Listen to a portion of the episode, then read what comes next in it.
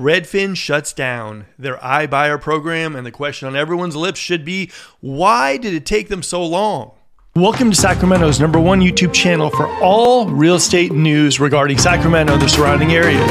So if that's you, hit that subscribe button and that bell will bring you bi-weekly content. We also go live every Wednesday at 5:30. So tune in, let's get going, and let's talk a little Sacramento right now. As I watch all these YouTubers with a big shocked look, oh my God, Redfin shut down the iBuyer program. I myself am wondering what took them so long. I think they should have shut this down a long time ago. I think Zillow bailed, you know, Open Door bailed, and how it took them so long to actually get the hint is beyond me. I mean, how do they think in a market where interest rates are going up, buyer demand is lower, the real estate market is shrinking, that they're going to pull this off? I don't even see this. This is just, I mean, this could be one of my quicker videos I've ever done, but at the same time, I just don't see this happening. Like, how did, like, I see this happening and it should have happened a long, long time ago. And it's just, it's amazing to me that a company like that kept this going this long. I mean, like, Zillow, Opendoor, and Redfin all doubled down on this market. I don't know if they didn't realize the fact that the market was being held down by artificially bringing down interest rates and that this like and house prices would just keep going and going and going and going and going that we wouldn't have this reckoning and interest rates would start going up. But they doubled down. Redfin, Zillow, and Opendoor they all doubled down on the market and they lost big time. Now, the kudos I got to give to Zillow is they bailed out early. You know, they're like, you know, this is just not working for me. I'm done. Open door too. But Redfin stayed at the party too long. And now you got to wonder, like, especially if you're a shareholder, like, why did you stay there so long?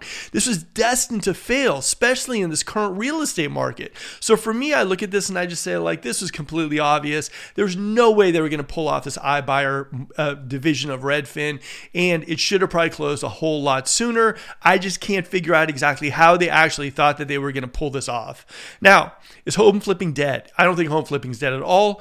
I would say right now, a little bit more fashionable, you could say, is buying investment properties, duplexes, and everything else because as we all know, the higher the interest rate, the more demand for rent there's going to be. Renters, a lot of people are going to be forced out of the market. A lot of people are going to stay put and they're going to wait out the market. And where are they going to go to rental properties? And in our neck of the woods, especially rents are just going up.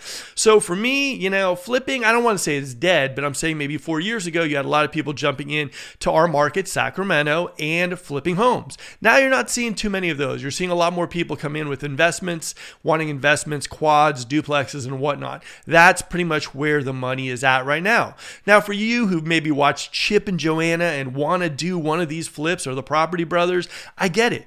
Okay, but be very, very smart about what you're doing right now. Check the history of areas. Not all houses were built the same.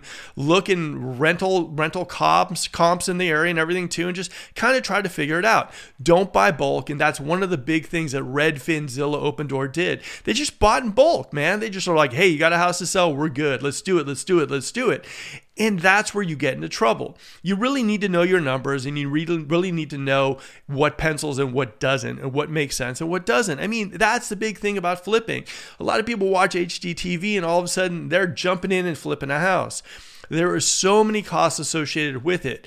But like I said, I still think you can make money. I still think if you know areas, know historical data on areas, see appreciation happen, it can still work. But I don't think they're just one of those things that you can just jump into or find five possible flips and you're good to go. I think you could be waiting months to find that opportunity. And I do think door knocking might be involved in finding those deals. That's how you get them.